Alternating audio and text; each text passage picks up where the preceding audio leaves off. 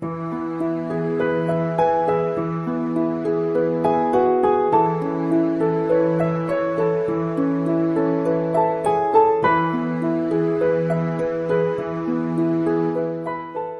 位亲爱的听众朋友们，大家好，这里是十里铺人民广播电台联合喜马拉雅共同制作播出的《光影留声机》。大家好，我是鸽子。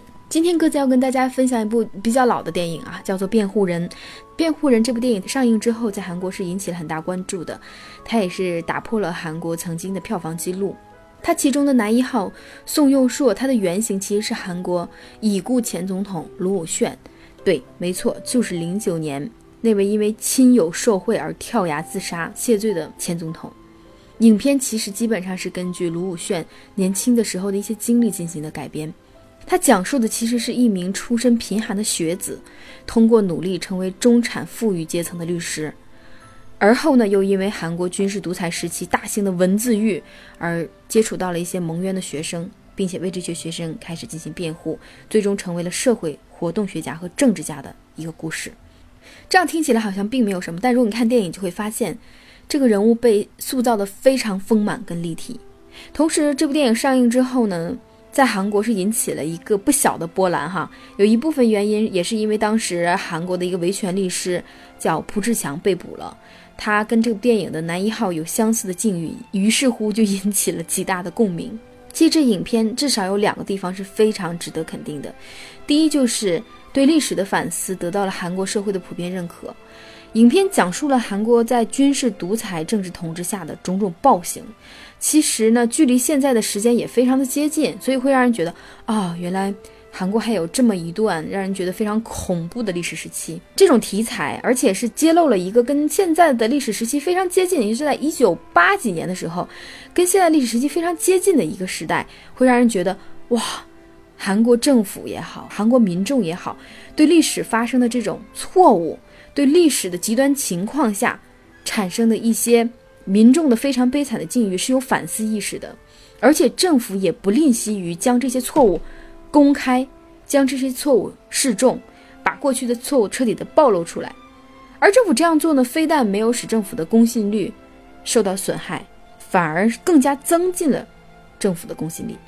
这是一个方面哈，另外一个方面值得肯定的就是，影片虽然揭露了独裁统治下的黑暗，但同时还是展现出来一个近代民主国家的一个基本特征，那就是即便是你被陷害了，当权者也会按照法律的规则来陷害你，并不是说，哎，你那个啥，你是叛国者，我立马就把你毙了，不是这样子的，要走法律流程，要起诉，要诉讼，你可以请辩护人，然后法官再来判这个事情。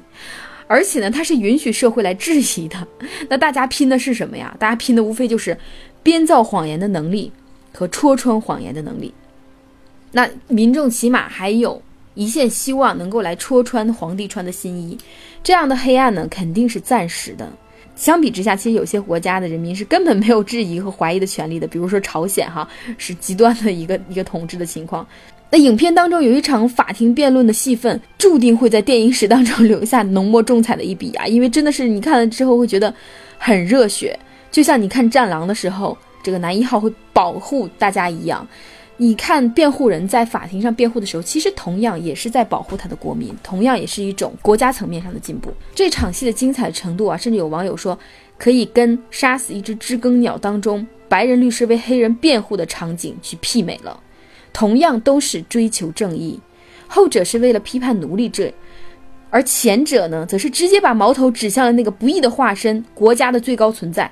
你们说你们是国家吗？你们根本代表不了国家，你们代表的是权力。国家是谁？国家是公民，是国民，是人民。真的是让你觉得律师在那一刻是有利有理有节。其实你你会觉得他在辩护的时候会觉得，哦，其实所谓的最高的国家权力。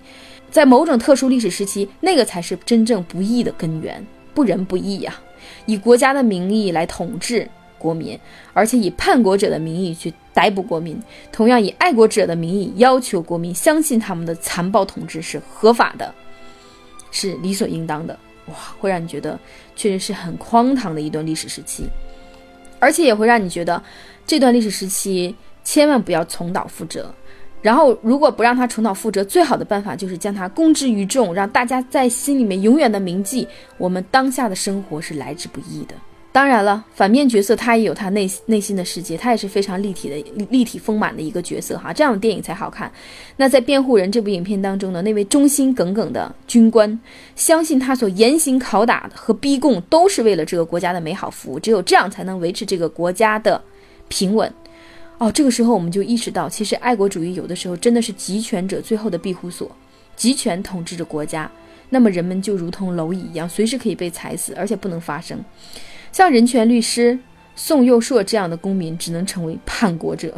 而关于叛国者最好的台词，有一段是来自于好莱坞的电影《石破天惊》，用在这里也非常的合适。他这样说到的：数百年前，华盛顿、杰弗逊等等建国者也被英国视为叛国者，而现在他们却被视为至高无上的爱国者。历史终将会还我们清白。人们想要什么样的生活，历史。也自然会告诉你。那在《辩护人》这部影片当中呢，最终也留下了一个充满希望的结局。虽然我们宋大律师没有让我们的当事人被判无罪，那当事人还是锒铛入狱。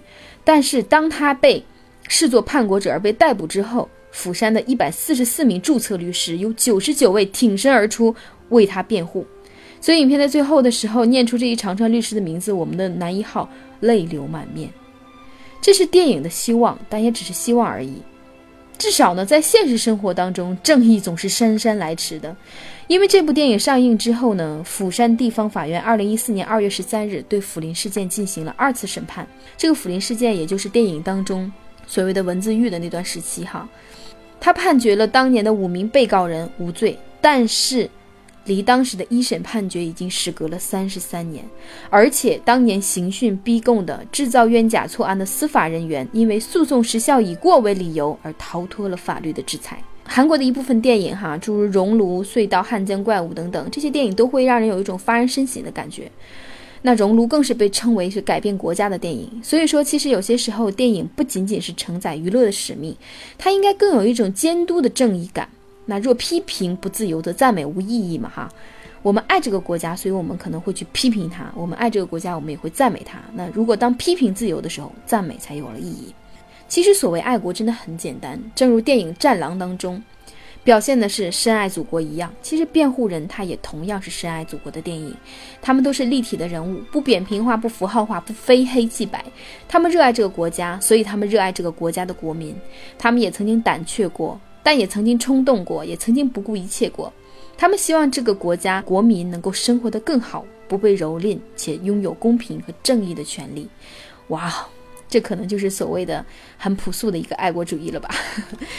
好了，今天跟大家讨论这部电影，可能会让大家觉得稍微有一点点沉重。但是你当看了这部电影，就会觉得其实这不是一部沉重的电影，而是一部充满希望的电影吧。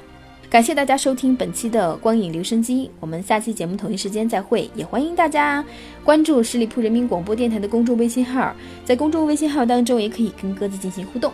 当然了，也可以在下方进行留言。感谢所有的听众朋友们，我们下期同一时间再会。